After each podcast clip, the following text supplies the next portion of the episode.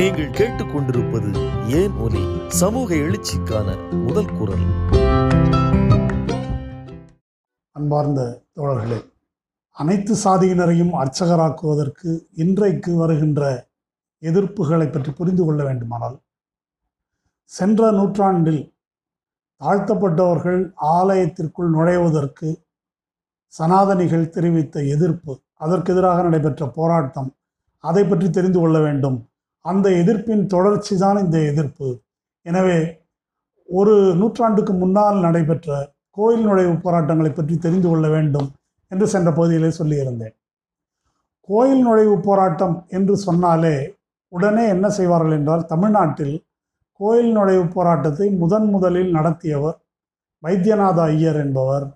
காங்கிரஸ் கட்சியின் சார்பில் அவர் வந்து மதுரை கோயிலுக்குள்ளே தாழ்த்தப்பட்டவர்களை அழைத்து சென்றார்.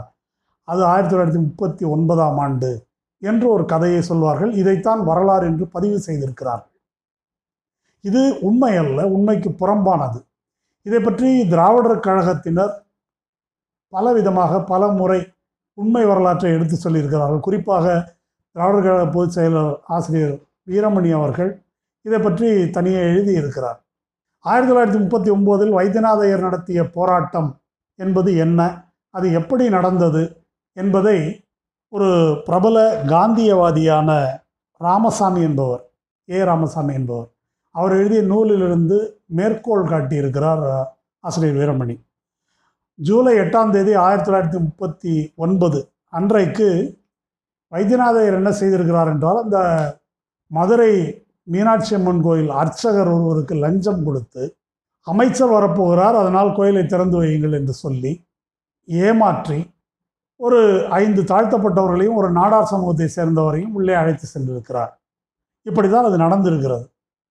இந்த உண்மை தெரிய வந்தவுடன் மற்ற அர்ச்சகர்கள் கோயிலை இழுத்து பூட்டி விட்டார்கள். சாமி சிலை தீட்டுப்பட்டு விட்டது என்று சொல்லி கோயிலை இழுத்து பூட்டி விட்டார்கள். அதன் பிறகு அங்கே அந்த கோயிலினுடைய அறங்காவலராக இருந்த ஆர்எஸ் நாயுடு என்பவர் தான் பூட்டை உடைத்து கோயிலை வந்து திறக்கிறார். இப்படி ஒரு கள்ளத்தனமான முறையில் ஒரு விஷயத்தை அரங்கேற்றியது தான் வைத்தியநாதையர் செய்தது. இப்படி வைத்தியநாதையர் செய்து விட்டார் என்பதை அம்பலப்படுத்தியது காந்தியவாதி ராமசாமி மட்டுமல்ல அன்றைக்கு வர்ணாசிரம சங்கம் என்பவர்கள் ஒரு துண்டறிக்கை வெளியிட்டிருக்கிறார்கள். இது எப்படி நடைபெற்றது என்பதை அம்பலப்படுத்தி அதிலும் இதே விவரங்கள் வந்து காணப்படுகின்றன. பெரியார் இதை பற்றி எழுதுகிறார் தேர்தல் வரப்போகிறது அதனால் மக்களை ஏமாற்றுவதற்காக ஏமாற்றி வாக்குகளை பெறுவதற்காக அரங்கேற்றப்பட்ட ஒரு நாடகம் இது என்று பெரியார் அன்றைக்கு எழுதுகிறார். எனக்கு தெரிந்தவரை சில வாரங்களுக்கு அந்த கோயில் பூட்டி இருந்தது என்ன காரணம்? தாழ்த்தப்பட்டவர்களை கோயிலுக்குள் அனுமதிப்பது என்பது ஆகம விதிக்கு எதிரானது. அப்படி ஆகம விதிக்கு புறம்பாக தாழ்த்தப்பட்டவர்களை உள்ளே அனுமதித்ததன் காரணமாக கோவில் தீட்டுப்பட்டு விட்டது மட்டுமல்ல சாமி சிலை தன்னுடைய ஆற்றலை இழந்து செத்து விட்டது. மீனாட்சி செத்து விட்டாள் என்று சொல்லிதான் அவர்கள் ஆலயத்தை பூட்டுகிறார்கள். கடவுள் சாக முடியுமா? அதுவும் தாழ்த்தப்பட்டவர்கள் அப்படி உள்ளே வந்தாலே கடவுள் செத்துருவார்னா அந்த கடவுளுடைய சக்தி என்ன? என்பதெல்லாம் ஒரு கேலிக்குரிய கேள்விகள். அது ஒரு பக்கம் இருக்கட்டும். மதுரையில்தான் இந்த போராட்டம் முதன் முதலில் நடைபெற்றது என்று சொல்வது ஒரு வரலாற்று புரட்டு.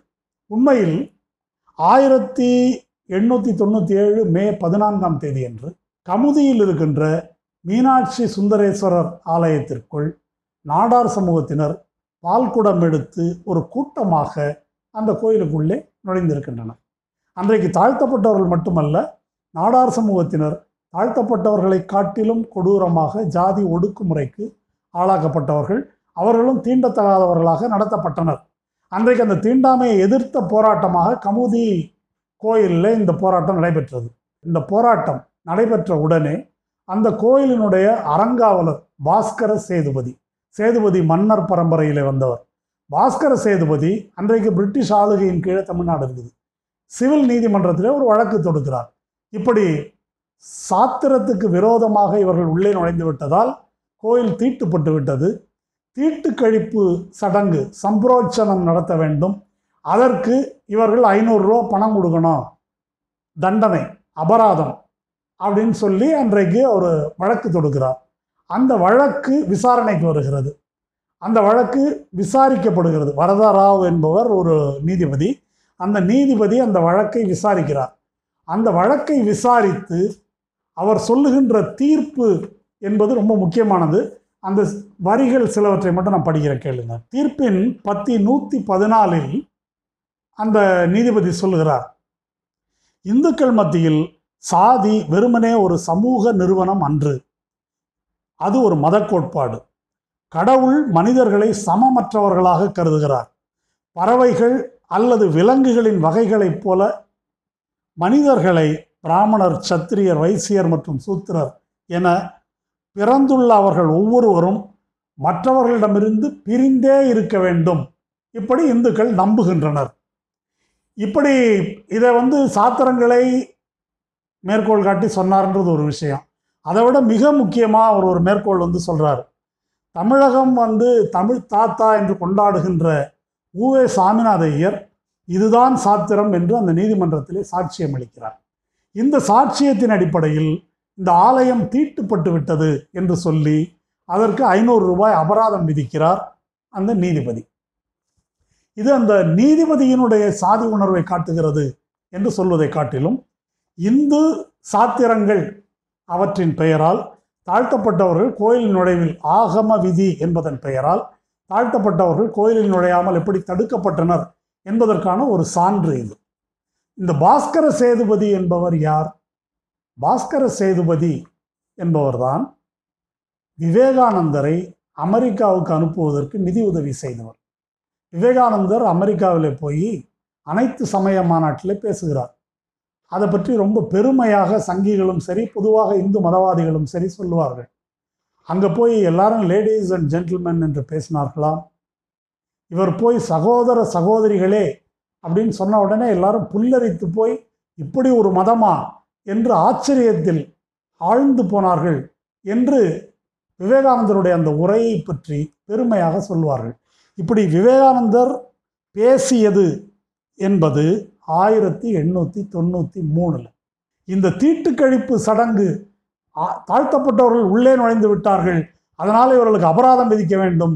தீட்டுக்கழிப்பு சடங்கு நடத்த வேண்டும் என்று பாஸ்கர சேதுபதி வழக்கு நடத்தியது ஆயிரத்தி எண்ணூற்றி தொண்ணூற்றி ஒன்பது தொண்ணூற்றி மூணில் சகோதர சகோதரிகளேன்னு அவர் போய் பேசுகிறார் அவருக்கு பணம் கொடுத்து அனுப்பி வச்சவர் இந்து மதத்தின் பெருமையை நிலைநாட்ட அனுப்பி வைத்த சேதுபதி தொண்ணூற்றி ஒன்பதில் நாடார் சமூகத்தினரை வெளியே நிறுத்தி வைப்பதற்கு வழக்கு நடத்தி வெற்றி பெறுகிறார் இப்படி கீழமை நீதிமன்றத்தில் இப்படி ஒரு தீர்ப்பு வந்த பிறகு நாடார் சமூகத்தினர் அதை விடலை. அதற்கு மேலே உயர்நீதிமன்றத்துக்கு முறையீடு செய்கிறார்கள். உயர்நீதிமன்றத்திலும் அவர்களுக்கு எதிராக தீர்ப்பு வருகிறது. அதுக்கு மேலே அன்றைக்கு சுப்ரீம் கோர்ட் கிடையாது. லண்டனில் இருக்கின்ற பிரைவி கவுன்சில் அந்த பிரைவி கவுன்சிலுக்கும் மேல்முறையீடு செய்கிறார்கள். அந்த மேல்முறையீட்டில் விவாதங்கள் நடக்குது. அங்கேயும் நாடார் சமூகத்தினருக்கு எதிராக தீர்ப்பு வருகிறது. இதையெல்லாம் மதுரை உயர்நீதிமன்ற வழக்கறிஞர் லஜபதி ராய் என்பவர் நாடார் வரலாறு கருப்பா காவியா என்ற ஒரு நூல் சமீபத்தில் வெளியிட்டிருக்கிறார் ரெண்டு ஆண்டுகளுக்கு முன்னால். அதில் இந்த ஆவணங்கள் எல்லாம் தொகுக்கப்பட்டிருக்கிறது. இந்த வழக்கு லண்டனில் போய் வழக்கு நடத்துறதுக்கு இவர்கள் செய்த செலவு என்பது நாற்பத்தி ரெண்டாயிரம் ரூபா. அன்னைக்கு ஒரு பவுன் விலை பதினெட்டு ரூபா. இந்த செலவை கணக்கு பண்ணால் எட்டு கோடி ரூபா. அந்த கோயிலை கட்டுறதுக்கு கூட அவ்வளோ செலவாயிருக்காது. ஆனால் சுயமரியாதையை தங்கள் உரிமையை நிலைநாட்ட வேண்டும் என்பதற்காக அன்றைக்கு நாடார் சமூகத்தினர் நடத்திய வழக்கு இது. அந்த வழக்கிலே இந்து சாத்திரங்களை காட்டி அவர்கள் தோற்கடிக்கப்பட்டார் இது ஒரு கோயில் நுழைவு போராட்டம். இதே போல் பல போராட்டங்கள் தமிழகத்தில் நடந்திருக்கின்றன. ஆயிரத்தி தொள்ளாயிரத்தி இருபத்தி ஒன்பதில் ஈரோடு கோயிலுக்குள்ளே நுழைவதற்கு சுயமரியாதை இயக்கத்தினர் போராட்டம் நடத்தியிருக்கிறார்கள். அதற்கு பின்னால் திருச்சி தாயுமானவர் கோயில். அங்கே தாழ்த்தப்பட்டவர்களை அழைத்து கொண்டு ஜேஎஸ் கண்ணப்பன் என்பவர் அவரும் சுயமரியாதை இயக்கத்தைச் சேர்ந்தவர். அவர் வந்து அழைத்து கொண்டு சென்றபோது அவர்களை அடித்து படிக்கட்டுகளில் உருட்டி விட்டிருக்கிறார்கள். அதற்கு பின்னால் மாயூரம் மயூரநாத சாமி கோவில் அங்கே நாமெல்லாம் அறிந்த கியாப்பை விஸ்வநாதம் ஆயிரக்கணக்கான பேருடன் அந்த மயிலை கோயிலுக்குள்ளே மயூரநாத சாமி கோயில் என்று பெயர் மாயூரம் கோயிலுக்கு மயிலாடுதுறை கோயிலுக்கு அந்த கோயிலுக்குள்ளே அவர் அழைத்து சென்றிருக்கிறார். இது இவையெல்லாம் பதிவு செய்யப்பட்டவை. இந்த கோயில் நுழைவு போராட்டங்களை பற்றி மதுரையில் கோயில் நுழைவுக்கு தாழ்த்தப்பட்டவர்களை அழைத்து கொண்டு போனதாக சொல்கிறோமே வைத்தியநாதையர். அவர் என்ன சொல்லியிருக்கிறார் இதை பற்றி? இதை எதிர்த்து அவர் பேசியிருக்கிறார். காங்கிரசினுடைய மாநாட்டில் பெரியார் கோயில் நுழைவு பற்றி ஆயிரத்தி தொள்ளாயிரத்தி இருபத்தி ரெண்டில் ஒரு தீர்மானம் கொண்டு வருகிறார். அந்த தீர்மானத்தை எதிர்ப்பவர் யார் என்றால் வைத்தியநாத ஐயர். இவர் எதிர்த்தார் என்பதை வேறு சான்றுகளும் இருக்கின்றன சொல்வதற்கு. திருவிகா தன்னுடைய தன் வரலாற்று நூலில் இதை பதிவு செய்கிறார். இவர் தான் வைத்தியநாத ஐயர் தான் எதிர்த்தார் என்பதை பதிவு செய்கிறார். அப்போ இந்த காலகட்டம் என்பது மிக முக்கியமானது. இந்த ஆயிரத்தி தொள்ளாயிரத்தி இருபத்தி நாலு இருபத்தைந்தில் தான் வைக்கம் கோயிலில் கேரளாவில் உள்ள வைக்கம் கோயிலில் நான்கு வீதிகளில் சுற்றியில் உள்ள நான்கு வீதிகளில் ஈழவ சமூகத்தினரும் தாழ்த்தப்பட்டவர்களும் நடக்கக்கூடாது என்பதை எதிர்த்த போராட்டம் நடக்குகிறது. பெரியார் அங்கே தங்கியிருந்து அந்த போராட்டத்தில் ஈடுபட்டு கைது செய்து சிறை வைக்கப்படுகிறார். இதே காலகட்டத்தில் ஆயிரத்தி தொள்ளாயிரத்தி முப்பதில் நாசிக்கில் இருக்கின்ற காலாராம் கோவில் அதற்குள்ளே நுழைவதற்கு அம்பேத்கர் போராட்டம் நடத்துகிறார். இதே காலகட்டத்தில் அன்றைக்கு திருவிதாங்கூர் சமஸ்தானத்தின் கீழே இருக்குது. சுசீந்திரம் நகரம் சுசீந்திரம் தானுமாலய பெருமாள் கோயில். அந்த தானுமாலய பெருமாள் கோயிலில் நுழைவதற்கு தாழ்த்தப்பட்டவர்கள் போராட்டம் நடத்துகின்றனர். எல்லா சமூகத்தினரும் பறையர் புலையர் போன்ற எல்லோரும். அன்னைக்கு விதி என்னவென்று சொன்னால் ஆகம விதி அவர்கள் கூறிய ஆகம விதி என்னவென்று சொன்னால் கோபுரத்திலிருந்து அறநூறு அடி தூரத்தில் நின்று கோபுர தரிசனம் செய்வதற்கு மட்டும்தான் ஈழவர் பறையர் புலையர் நாடார் குறவர் ஆகிய சமூகத்தினருக்கு உரிமை உண்டு என்பது அன்றைக்கு எழுதப்பட்டிருந்த விதி. அவர்களுக்கு தெருவில் நடப்பதற்கும் ஆதிக்க சாதியினருடைய தெருவில் நடப்பதற்கும் கூட தடை விதிக்கப்பட்டிருக்கிறது. சுசீந்திரம் கோயிலில் நுழைந்ததற்காக அவர்கள் தண்டிக்கப்பட்டார்கள் இதையெல்லாம் எதிர்த்து மீண்டும் மீண்டும் அன்றைக்கு திருவிதாங்கூர் சமஸ்தானம் அதனுடைய திவானாக இருந்தவர் sir C P Ramaswamy Iyer. அவருக்கு மீண்டும் மீண்டும் மனு கொடுக்கிறார்கள். ஏறத்தாழ ஐம்பதாயிரம் பேருக்கு மேல் கையெழுத்திட்டு மனு கொடுக்கிறார்கள் ஆயிரத்தி தொள்ளாயிரத்தி முப்பத்தி மூணில். தங்களுக்கு இந்த உரிமைகளை வழங்க வேண்டும் என்று சொல்லி. அந்த உரிமைகள் நிராகரிக்கப்படுகின்றன. ஆனால் ஆயிரத்தி தொள்ளாயிரத்தி முப்பத்தி ஆறில் ஆயிரத்தி தொள்ளாயிரத்தி முப்பத்தி ஒம்போதில் தான் தமிழ்நாட்டில் ஆலய நுழைவுக்கான சட்டம் இயற்றப்படுது. முப்பத்தி ஆறிலேயே திருவிதாங்கூர் சமஸ்தானத்தில் திருவிதாங்கூர் சமஸ்தானத்தில் தாழ்த்தப்பட்டோர் ஆலய நுழைவு வந்து அங்கீகரிக்கப்படுது. அது எப்படி இங்கே ஒரு பிரிட்டிஷ் அரசாங்கத்தின் கீழே இருக்கின்ற சென்னை ராஜதானியை விட திருவிதாங்கூர் சமஸ்தானம் முற்போக்கா என்று நமக்கு கேள்வி எழலாம். இதுக்கு வந்து அம்பேத்கர் பதில் சொல்லுகிறார். என்ன காரணம் என்றால் அதே சிபி ராமசாமி ஐயர் தான் முப்பத்தி மூணு வரைக்கும் வந்து மறுத்தவர். முப்பத்தி ஆறில் ஏன் ஏற்றுக்கொள்கிறார் என்றால் இடைப்பட்ட காலத்தில் ஈழவ சமுதாயத்தினர் அதாவது அன்றைக்கு திருவிதாங்கூர் சமஸ்தானத்தின் மக்கள் தொகையில் ஏறத்தாழ பத்து சதவீதம் இருந்த ஈழவ சமுதாயத்தினர் மொத்தமாக மதம் மாறுவது என்று முடிவு செய்து அவர்களுடைய மாநாட்டில் தீர்மானம் நிறைவேற்றுகிறார்கள். அப்படி ஒருவேளை ஈழவ சமுதாயத்தினர் மதம் மாறிவிட்டால் இந்துக்கள் திருவிதாங்கூர் சமஸ்தானத்தில் சிறுபான்மையாகி விடுவோம் என்ற அச்சத்தின் காரணமாகத்தான் இவர்கள் இதனை அனுமதித்தார்கள். இது வந்து மனமாற்றத்தால் ஏற்பட்டதல்ல மதமாற்றம் நடந்துவிடும் என்ற அச்சத்தால் ஏற்பட்டது என்று அம்பேத்கர் இதனை அம்பலப்படுத்துகிறார். இப்படி பல போராட்டங்கள் நடைபெற்ற சூழலில்தான் இந்த கோயில் நுழைவு சட்டங்கள் நிறைவேற்றப்பட்டன. இந்த கோயில் நுழைவு என்பதை வந்து சுமூகமாக நடத்தி முடித்துவிட வேண்டும் என்பதற்கு காங்கிரஸ்காரர்கள் முயற்சி செய்தார்கள்.